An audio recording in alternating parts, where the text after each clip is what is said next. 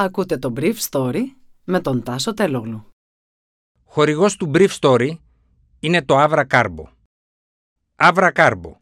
Ένας εναλλακτικός τρόπος ενυδάτωσης για κάθε στιγμή.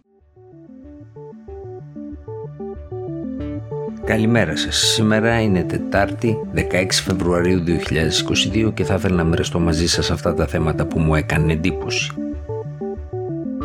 καγκελάριο Σόλτς στη Μόσχα δείχνει στον Πούτιν ότι δεν μπορεί να περιμένει πολλά από το Βερολίνο. Εγκρίθηκε η συμφωνία από την Βουλή για τα εξοπλιστικά προγράμματα με τη Γαλλία με ευρία πλειοψηφία. Οι Ρώσοι ανακοίνωσαν χθες το πρωί ότι οι μονάδες τους εγκαταλείπουν τις νότιες περιοχές της χώρας, αλλά μετακινήθηκαν στην Κρυμαία, ενώ στη Λευκορωσία κάποιες μονάδες πηγαίνουν έρχονταν στις ίδιες περιοχές που είχαν εγκατασταθεί πριν από μερικές εβδομάδες. Την ίδια ώρα νέες δυνάμεις τοποθετούνταν νότια και ανατολικά της Ουκρανίας. Ο ίδιος ο πρόεδρος Πούτιν έδωσε στο γερμανό καγκελάριο Σόλτς να καταλάβει ότι δεν έχει αποφασίσει ακόμα αν θέλει πόλεμο ή ειρήνη. Ο Ρώσος πρόεδρος είπε ότι η Ρωσία δεν θέλει ένα πόλεμο στην Ευρώπη μετά τη συνάντησή του με τον Γερμανό καγκελάριο σε κοινή συνέντευξη τύπου. Ο Πούτιν συμπλήρωσε ότι κατέθεσε προτάσεις για διαπραγμάτευση με τις Ηνωμένες Πολιτείες και τον ΝΑΤΟ στις οποίες δεν έλαβε επικοδομητική απάντηση. Παραμένει ωστόσο ανοιχτό σε ένα διάλογο σε συγκεκριμένα ζητήματα.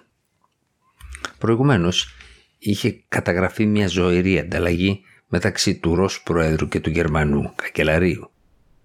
Στην έκκληση του Σόλτς ότι είναι το καταραμένο καθήκον των πολιτικών να μην επιτρέψουν ένα πόλεμο στην Ευρώπη, ο Πούτιν του απάντησε ότι ο πόλεμος έγινε το 1999 στη Γιουγκοσλαβία χωρίς μάλιστα να επιβληθούν τότε οικονομικές κυρώσεις. Ο Σολτς ανταπάντησε ότι τότε στη Γιουγκοσλαβία απειλείται μια γενοκτονία. Και ο Πούτιν βρήκε την ευκαιρία να σημειώσει ότι και στον Ντονμπάς απειλείται μια γενοκτονία κατά των Ρωσόφωνων. Η ανταλλαγή αυτή είναι χαρακτηριστική του κλίματος που επικράτησε και σε άλλα θέματα. Έτσι, ο Ρώσος πρόεδρος δεν παρέλειψε να αναφερθεί στο Γερμανό καγκελάριο που βομβάρδισε τη Ιουγκοσλαβία, τον Γκέρχαρτ Σρόντερ, και να θυμίσει ότι εξαιτίας του η Γερμανία παίρνει πέντε φορές φθηνότερο φυσικό αέριο από άλλες ευρωπαϊκές χώρες. Δεν θα πρέπει να τον επωνομονείτε, αναρωτήθηκε. Ο Γκέρχαρτ Σρόντερ είπε ο Σόλτς, που είναι μέλος του Εποπτικού Συμβουλίου της Γκάσπρομ, είναι ένας πρώην πολιτικός που ακολουθεί τις ιδιωτικές οικονομικές του δραστηριότητες. Μια απάντηση που μάλλον δεν άρεσε στο Ρώσο πρόεδρο. Ο Σόλτς, που είχε αποφύγει να αναφερθεί στον αγωγό Nord Stream 2, είπε κατά πρόσωπο στον Ρώσο πρόεδρο ότι η ανάληψη στρατιωτικής δράσης στην Ουκρανία θα έχει βαριές στρατηγικές συνέπειες για τη Ρωσία και θα συμπεριλάβει και κυρώσεις που θα περιλαμβάνουν και το Nord Stream 2.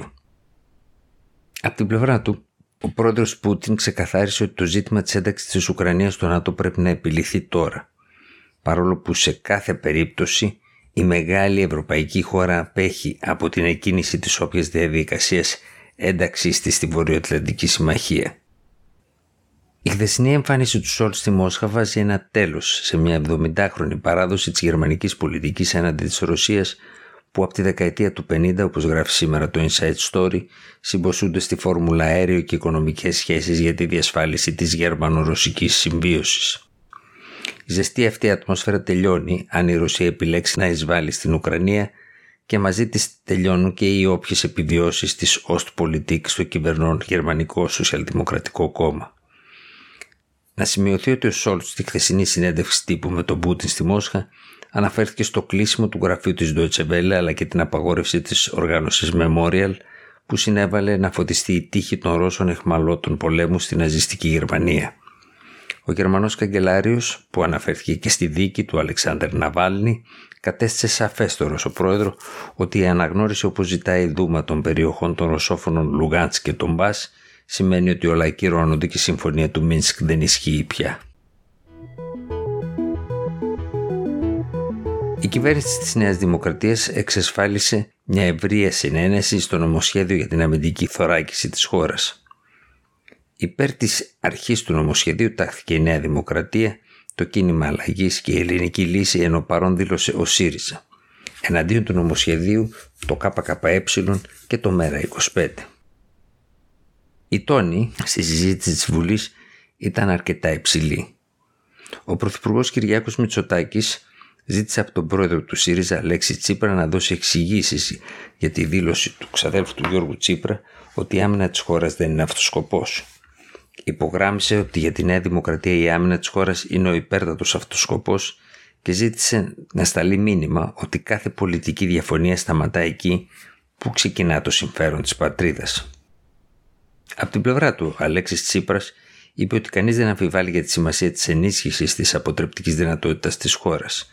Διευκρίνησε όμως ότι υπερψηφίζει την αγορά των φρεγατών αλλά πρόσθεσε ότι είναι θράσος, απευθυνόμενος προς τον κύριο Μητσοτάκη, να μας κουνάτε το δάχτυλο γιατί δεν σας δίνουμε λευκή επιταγή.